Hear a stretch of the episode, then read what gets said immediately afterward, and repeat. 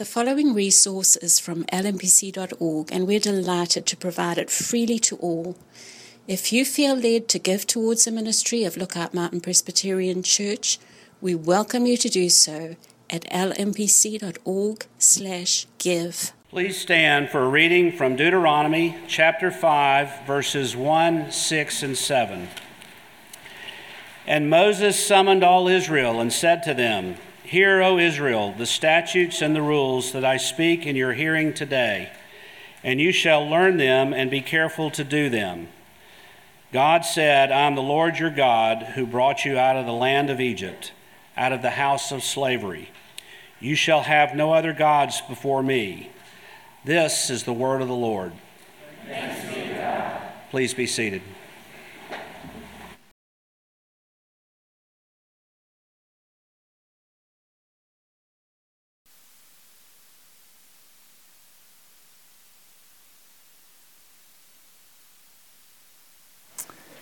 I'll add my welcome uh, to that of John's. My name is Frank Hitchings. I'm one of the pastors here on staff, and we're glad that you're all here this day to worship the Lord, whether you're watching by live stream or uh, in the lobby uh, or in the Sunday school classroom down the hall. We're glad that you're here. And uh, before we dive into this passage, though, uh, let's pause and ask God's blessing on His word to our hearts. Let's pray. Father, we uh, begin by just confessing that uh, as wonderful as your word is and as helpful as it is for our growth in grace, uh, we do neglect it, Lord. We do not uh, hold it as high as we should. We do not uh, study it as much as we should, but we're so thankful. Thankful for it, thankful for the way you use it, thankful for the chance we have uh, to gather and worship this morning and to hear from your word. Uh, we do, Lord, so much pray that your Spirit would be at work in each heart, each of our hearts this morning, Lord, that we would uh, do so much more than just hear the words of a pastor, but instead, Lord, we would hear your Spirit speaking to our spirits, and that you really would uh, use your word, Lord, to grow us in grace, to deepen us in our sanctification and our love for you and in our understanding of who you are and all that you've done for us that through the miracle of your grace, folks like us might live lives that actually bring you glory. We pray this in Jesus' name. Amen. yeah, last Sunday, uh, we started, we returned to our series in Deuteronomy. Uh, by going back to chapter 5 here and looking at the beginning of chapter 5, where Moses again delivers the Ten Commandments uh, to the people of Israel who are standing on the edge of the promised land uh, preparing to enter. And we started last week uh, by looking at the context, specifically at verse 6. Verse 6, God said, I am the Lord, your God, who brought you out of the land of Egypt, out of the house of slavery. And we saw that verse is packed with significance, not just for the Israelites, but for us also. We wanted to make absolutely certain that we understood the context in which God graciously gave the law to his people. He was reminding the Israelites of who he was. He was reminding the Israelites of what he'd already done for them, reminding them that he is the Lord, the only God. As we were reading through the catechism, uh, you saw that just a few minutes ago several times. If I can find it here uh, glorifying Him as the true God and our God. He's reminding them that He is the true, the only God, the living God, and also their God. But He's also reminding them that He's their rescuer. He's their redeemer. We saw last week that the law was given to an already rescued people. And that's significant. The rescue came first, the redemption from slavery came first, then the law was given. You might even put it this way that the Ten Commandments, they don't begin with the law, they begin with grace. They begin with the gospel of undeserved forgiveness and undeserved deliverance. I love the, the fact that God didn't come to Israel and say, You've been in captivity for 400 years in Egypt. Now I'm going to give you these commands, and, and you keep these for a few hundred years, and then we'll talk about your deliverance. He didn't do that. He came to a helpless people, a hopeless people, a people bound in slavery, and he rescued them. He rescued them based on no merit of their own, and he gave them these commandments by which they were to live and remain free. He's not giving us the commandments to say, man, these are great blessings in your life, but I'm not going to let you have them. It's clearly a picture of what God's done for us. As we, as we gather to start looking at the Ten Commandments, starting with this first one, we gather knowing that He's rescued us. If you are in Christ this morning, if you're trusting in Christ, He has already rescued us from slavery and bondage to our sin. And He's graciously given us His Word that we might live according to it and live a life that remains free. You could even say the Ten Commandments are a freedom charter for an already delivered people. I was thinking this week uh, about Paul in, in Galatians. Paul speaks in Galatians about the yoke of improperly using the law, using it as, as a measure of our personal righteousness based on how we're doing with the law, or using it as a measure of our acceptance before God if we feel like we're keeping it pretty well, then we're pretty acceptable before God. He talks about the misuse of the law like that rather than showing us and pointing us to our need for a Savior. Rather than showing us how we're to live now that we've been freed from our sin. How we're to live in a way that we, that people like us, might actually live lives that bring glory to God. And so this week, with that introduction, we come to the very first commandment. You shall have no other gods before me. And if you look at your outline, this is how we're going to this is how we're going to approach it. We're going to first of all see that it is the greatest commandment, and then also that it is the most frequently broken commandment. And lastly, we'll look at our only cure, the only cure for our continually breaking it. So first, the greatest commandment, you shall have no other gods before me. God's showing us in that very first commandment, He's showing us that He is a God who will not share His glory with another. He's rightly commanding us as His followers to worship Him exclusively, for He alone is worthy of our worship. As, uh, as a parent and, and now as a grandparent, I was thinking this past week about the, the early lessons we try to teach our children. As parents, we try to teach our children how to share, right? That is not an easy thing to do.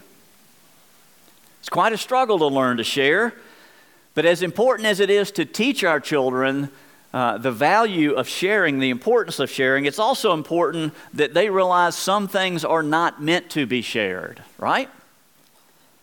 Pacifiers are not meant to be shared. I have a 16 month old grandson who likes to share his with me. Toothbrushes are not meant to be shared. And our children, they grow up a little bit and we want to teach them other things are not meant to be shared. Like information that's shared with us in confidence is not to be shared elsewhere. Answers to tests are not to be shared. The emotional and physical love reserved for a husband and wife is not to be shared. Here's the bottom line in order to use things properly, some things must be kept exclusive. And if that's true, if some things are not meant to be shared, then it shouldn't surprise us that the sovereign creator God who has redeemed us refuses to share some things. Think about this for a minute. He's rescued us, He's redeemed us. The, the sinful, idolatrous people that he's speaking to here uh, in Deuteronomy, they're the same as us. He's already rescued us at the enormous cost of the life of his son. He's lavished his love on us, his grace on us, his blessings on us. And because of who he is, because of what he's done, there's some things he won't share. And the primary thing is he won't share his glory, he won't share the worship that's due him. It's not good for us. So, the very first commandment he gives is, You shall have no other gods before me. That's a, a fundamental commandment. It's the fundamental commandment. It's the one that comes before all the others. It's the one really that's the foundation of the rest of the commandments. And as it's been said, if we've broken any of the other commandments, we've already broken this one first. Something or someone has functionally taken place of God in our lives. God doesn't simply claim part of our lives as His, part of our worship as His. He doesn't do that. He says, In response to who I am, I am the Lord, your God. In response to what I've done in rescuing you, He requires that we dedicate not just part of what we are, not just part of what we have, but all that we are and all that we have to His service and His glory and His praise. The Catechism uh, question one in the Catechism man's chief end, right? What is man's chief end? And the answer is man's chief end is to. Yeah. The answer is simple. Our job is to glorify God and enjoy Him forever. But one of the questions that arises is what gives God the right to make such a demand? And the answer is pretty simple He alone is God, He alone is worthy. For the next few weeks in worship, we were talking about it uh, this past Monday. We're going to put the catechism, the shorter catechism questions in, and we're going to affirm what we believe about each of the Ten Commandments. And I, I trust it will be very helpful. I was uh, listening to Will's sermon a couple of weeks ago, and, and we, were, we were surprised that, uh, that so many people, so many Christians can't tell you what the Ten Commandments are, but we can tell you what the ingredients to a Big Mac are. It's true, isn't it? So we're going to work our way through them every week. That'll be beneficial to us, but so is the shorter catechism. I mean, excuse me, so is the children's catechism. I was thinking about the children's catechism this past week and about how important it is. And some of us, we taught our children this, some of us were taught this as children. Let's see how we do on this. Who made you? There we go. What else did God make? Why did God make you in all things? How can you glorify God? And lastly, why are you to glorify God? Excellent. Those are great truths not only to teach our children, but to remind ourselves of. He made us, He takes care of us. That's why we're to glorify Him. He's asserting here in this first command His rightful claim to our worship and to our allegiance. He's the creator and the sustainer and the redeemer of our souls. I love uh, the hymn writer Henry Lyte wrote some great hymns, and one of them is, is uh, very familiar to you. It's called Praise My Soul, the King of Heaven. To his feet your tribute bring. The next line ransomed, healed, restored, forgiven, who like me his praise should sing? It's the greatest commandment. We're rightly commanded to worship the Lord exclusively. But it's also, secondly, the most broken commandment, the most frequently broken commandment. Because we perpetually pursue idols that never satisfy. It's important to remember again the context here. Israel lived in a culture saturated with idolatry. The Egyptians were unsurpassed in their culture uh, with idols, with their polytheism, with their worship of many idols. They had the gods of fields and rivers, the gods of light and darkness, the gods of the, the gods of the sun and the moon, love and war, planting and harvest. It goes on and on. They had all these gods, and the Egyptian culture had far more impact on the Israelites than the Israelites had on the Egyptian culture. And the one who redeemed them from slavery from the Egyptians says to them, You shall have no other gods before me. So, in a sense, this commandment involves a choice. In a sense, it involves a conscious choice. God's not saying simply this. He's not saying it's okay to worship other gods just so long as I'm number one in the pecking order. It's not what he's saying. He's not saying you can have as many gods as you want as long as I'm at the top of your list. He's not talking about where he falls in the rankings. He's saying, You shall have no other gods instead of me, alongside of me, or in addition to me. I will not accept divided loyalties among my people. That's what he's saying. I want single hearted, single minded devotion and love and service. It's what's best for us. When Jesus was asked about the greatest commandment, do you remember his response? Love the Lord your God with all your heart and with all your soul and with all your mind. This is the first and greatest commandment. And again, that may beg the question if the Bible teaches that there really are no other gods, if, if no other gods really exist, then why does God give us this command? And the answer is that even false gods, gods that we choose and that we make on our own, they hold a kind of power over their worshipers. That's the nature of idolatry. I was thinking we ought to pause and define idolatry, and as I love to do sometimes, I, I looked up in Webster's uh, to see just like what does Webster say? Uh, how does it define idolatry? And it gives us three definitions. The primary one is this a representation of deity used as an object of worship. We're like, yep, that's how we tend to think of it. Secondly, a false God. And thirdly, an object of passionate devotion. We're getting closer there, aren't we? Put those three together. But idolatry to us, in our culture, idolatry is basically an unused word. We tend to think of idolatry as just about people literally bowing down to man made idols, to real physical idols. But the Bible speaks of idolatry much differently than that. This is what the Lord says to Ezekiel, to the prophet Ezekiel, about the nation of Israel and about their problems with idols. And if you're taking notes, this is worth writing down. It's Ezekiel 14, verse 3.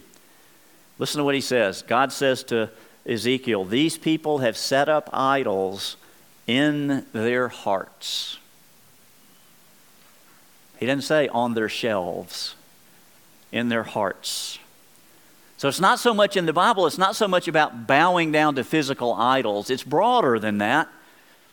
As one writer said, idols are more in the self than they are on the shelf. What, what God's saying to Ezekiel is these people abandoning the living God, the problem is not simply a matter of idols fashioned by human hands. The matter is really got something to do first and foremost with something going on in their hearts. I love what the Heidelberg Catechism uh, says about idolatry. It says, Idolatry is having or inventing something in which one places their trust other than the one true God. I think that's helpful too. But the point is, the Bible internalizes the problem of idolatry. This is, this is how Paul does it. Uh, when Paul's describing it in Ephesians 5, verse 5, Paul says, For of this you can be sure, no immoral, impure, or greedy person, and then parentheses, such man is an idolater, has any inheritance in the kingdom of God. What he's saying is the root sin under immorality and impurity and greed is idolatry. And he says it again in Colossians 3, uh, verse 5. He says, Put together, uh, put, excuse me, put therefore to death whatever belongs to your earthly nature. And he gives another list sexual immorality, impurity, lust, evil desires, and greed, which is idolatry. He's saying the root under all those sins is an idol of our hearts. Two weeks ago, or three weeks ago, I think it was upstairs when we were, uh, when I was preaching, we talked about this, this uh, translation, evil desires. That the word literally is over desires. Epithumia is a Greek word meaning over desires. They're not necessarily evil in and of themselves. Something in our hearts that we want them too much, we over want them, makes them evil. I love what Calvin said about that. He had just masterful insight into the heart, into the human heart. He says this about evil desires, and I've, I've quoted this off and on for years. He says, The evil in our desires lies not so much in the things we desire as it does in the fact that we desire them far too much. Think about that for a minute. The evil in our desires lies not so much in the things we desire as it does in the fact that we desire them far too much. Think about it. I, I, my desires, like an evil desire, would be I want to be the meth king of Chattanooga. Right? That'd be an evil desire.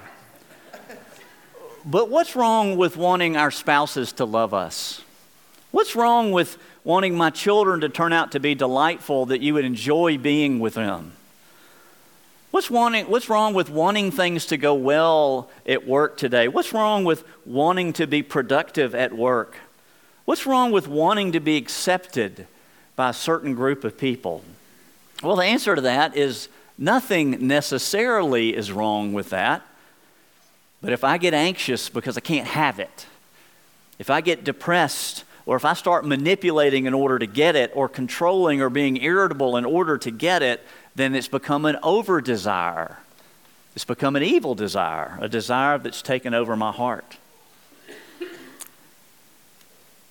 So let's ask ourselves, as before we move on to the next, let's ask ourselves are we seeking, first of all, are we seeking to have God as first among many gods in our lives, or are we seeking really to worship and serve and glorify Him alone?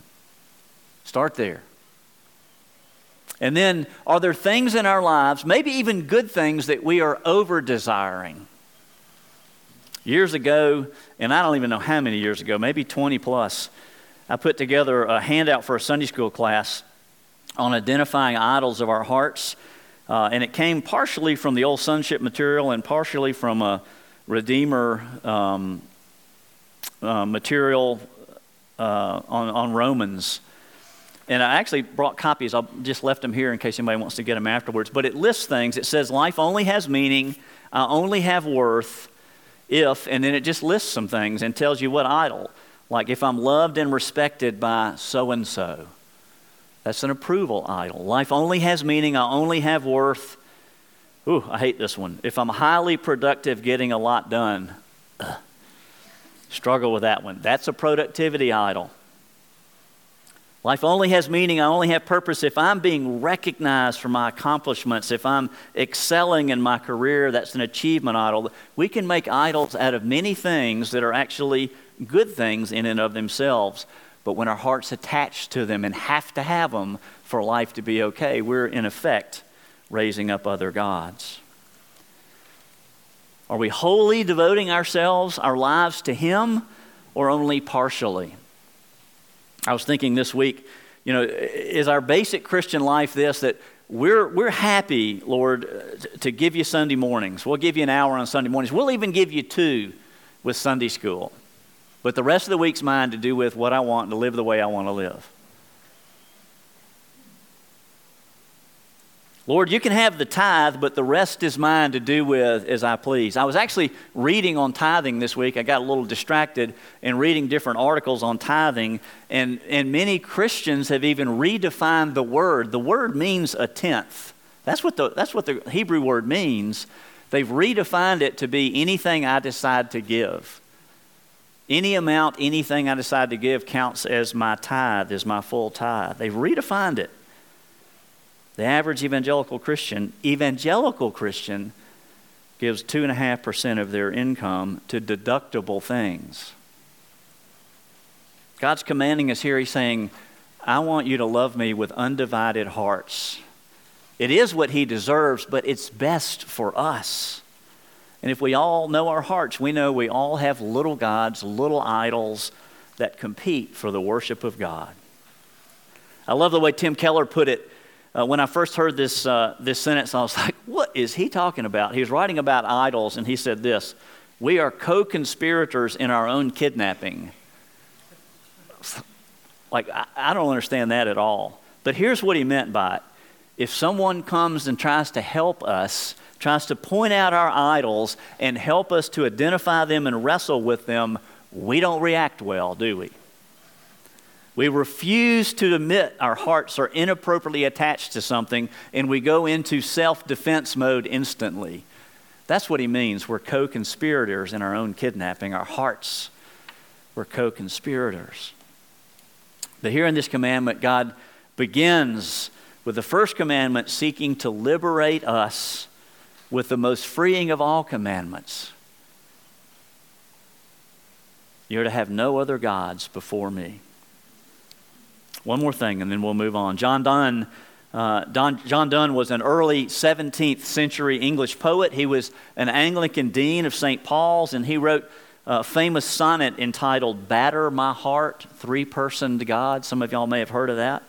There's a great line in that, two lines in that sonnet that are great. He says this He says, Take me to you, imprison me, for I, except you enthrall me, shall never be free. We say it again. Take me to you, imprison me, for I, except you enthrall me, shall never be free. That's what this commandment's really about. It's about the undivided love and loyalty that God requires of an already redeemed people, a loyalty that comes from being enthralled with Him. That leads us to our, our last point. We've seen the greatest commandment, the most frequently broken commandment, and thirdly, the only cure for our idolatrous hearts. 500 years ago, John Calvin said this about the human heart. He said, The human heart is a perpetual factory of idols. We just, we just crank them out. My, uh, uh, my illustration from going through Sonship 30 years ago, or whatever that was, was that, that Chuck E. Cheese game, Whack a Mole. You know that one? That place we say the bad people go when they die, they go to eternal Chuck E. Cheese. The whack a mole, you have this hammer and these, these moles hop up and you have to whack them. That's what our hearts are like with idols. We just invent new ones constantly. G.K. Chesterton, that was 500 years ago. 100 years ago, Chesterton, a, a British author and, and believer, pointed out, he said this When we cease to worship the one true God, we don't worship nothing, we worship anything. He's right. How can we be delivered from that, though? And the only answer is this we need in our hearts the expulsive power, as Chalmers said, the expulsive power of a new affection. We need to fall passionately and deeply in love with God as He's revealed to us in Christ. He's the only one that can rescue us. We can't rescue ourselves. He's the only one who perfectly kept the commandment for us. I was thinking this week about the Apostle Paul a lot. Paul wrote in Romans 7, it's a great passage. Some people go, well, that was Paul before he was converted, but we know it's not. This is the Christian life. Paul in Romans 7, he's recognizing that he's not able to do what he wants to do, and he keeps on doing what he doesn't want to do, and he goes on wrestling with that. You know the passage I'm talking about? Like, what's wrong with me? I keep doing this. I don't want to do that. I know I should do this, and I can't do the good I want to do he ends that section saying, recognizing, he says, What a wretched man I am. And then he asks this question Who will rescue me? And then he answers it Thanks be to God through Jesus Christ our Lord. Christ rescues us. A deepening, a deepening uh, uh, growing, vital relationship with Jesus is the only hope we have for freeing our hearts from the idols that imprison them, for enabling us to set our affections on God alone. I'll end with this. Thomas Chalmers, it says in your outline, because I know it's hard to be read to a, a, long quote like this, but Thomas Chalmers was a, a great Scottish pastor uh, upon whose death it is said half of Edinburgh came to his funeral. Not quite sure that's right, but he was a very popular and powerful preacher. He wrote a sermon entitled The Expulsive Power of a New Affection. This is what he says. This is on the bottom of your outline page. He says there are two ways in which a practical moralist may attempt to displace from the human heart its love of the world. And here they are. First, either by a demonstration of the world's vanity so that the heart shall be prevailed upon simply to withdraw its regards from an object that's not worthy of it, or by setting forth another object, even God, as more worthy of its attachment. So that the heart shall be prevailed upon not to resign an old affection which shall have nothing to succeed it, but to exchange an old affection for a new one. And then he says this My purpose is to show that from the constitution of our nature, the former method is altogether incompetent and ineffectual. From the, and the latter method alone will suffice for the rescue and recovery of the heart from the wrong affections that domineer over it. Chalmers is saying the same thing the Apostle Paul said. He's saying this He's saying, You and I, we cannot extricate our hearts, our heart's affections from the idols that enslave them simply by an act of the will, simply by withdrawing our heart's affection and saying, Nope, that shouldn't be so important. We can't do that. We're not powerful enough to do that. The only cure is to set before our hearts something more lovely, more beautiful, more worthy, and that is Christ alone. May our God graciously work in our hearts, even this day and this week, to that end. Let's pray together. Our Father in heaven, we're so thankful for your enduring covenantal commitment to us that you will finish the good work you've started in our hearts. Lord, like the Apostle Paul, we confess that we struggle in our faith, often doing the very things we don't want to do and not doing the things we know we should do. We cling to our idols, hoping they'll deliver what they promise, but they never do. Hoping they'll bring the soul level satisfaction that we lack but they never do. Lord, you tell us in your word that those who cling to worthless idols forfeit the grace that could be theirs, and we know this to be true. We ask that you would teach us to look to you as our rescuer and our redeemer for the grace that we might follow you more faithfully. You're the one, Lord, who brought us out of bondage through the mighty and finished work of your Son, Jesus. And as we spend these next few weeks, Lord, studying the beauty and the perfection of your law, we ask that you would captivate our hearts once again.